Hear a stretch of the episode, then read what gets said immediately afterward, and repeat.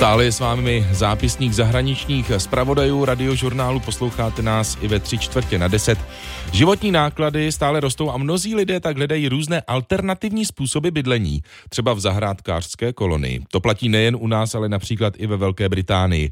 Tam mají navíc i jednu zajímavou alternativu. Loď na říčním kanále. Podle odhadu by lidé žijící na vodě dali dohromady jedno slušné městečko, jejich asi 15 tisíc a jejich počet stále roste. Jak zjistil zpravodaj Jaromír Marek, pro mnohé se stala loď způsobem života. It was economical. We were looking for a cheaper way of life. Na lodi žijeme už 6 let. Na začátku byla ekonomická rozvaha. Hledali jsme způsob, jak snížit své životní náklady. Jednou z možností bylo koupit si někde na venkově malý pozemek a něco tam postavit. Loď se ale ukázala jako nejlepší řešení. A teď, když žijeme na kanále a poznali jsme podobné lidi, neměnili bychom. Je to způsob života. Když se dívám z lodi, jak zapadá slunce, jsem šťastný. Nejšťastnější jsem ale ve chvíli, chvíli, kdy nahodím motory a plujeme. To se ti s domem nikdy nemůže stát. Už bych nechtěl žít jinak. Rozhodně ne. Čtyřicátník Stuart žije na lodi se svojí partnerkou a dvěma psy. Jeho plavidlo kotví na kanále přímo v centru Birminghamu. Před lodí jsou vystaveny květináče s rostlinami, další jsou naskládané nejen na palubě, ale i na střeše. Není to jen plovoucí domov, ale i zahradnictví a obchod v jednom. It's a floating market stall. Um, we, we grow everything on board. Všechno, co tu vidíš, jsme vypěstovali přímo na lodi a z lodi to také prodáváme. Máme stále zákazníky i lidi, co jdou náhodou kolem.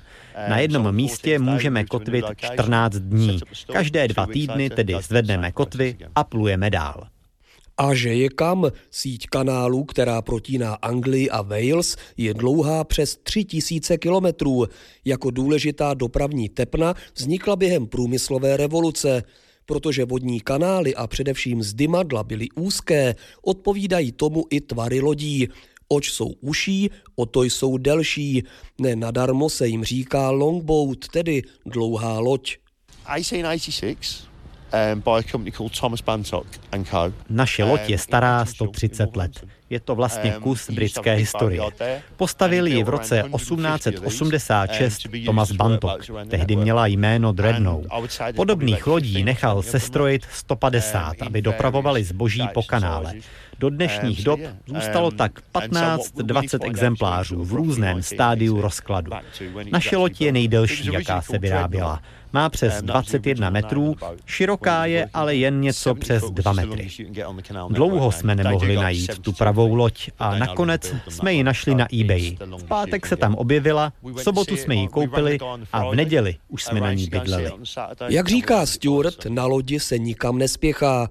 Když jeho plovoucímu zahradnictví dojdou zákazníci, zvedne kotvy a pluje za novými. Protože nemá trvalé bydliště, od doby, co žije na lodi, nechodí ani k volbám. Jak ale s nadsázkou říká, života na vodě se politika stejně netýká. Z Birminghamu Jaromír Marek, Radiožurnál.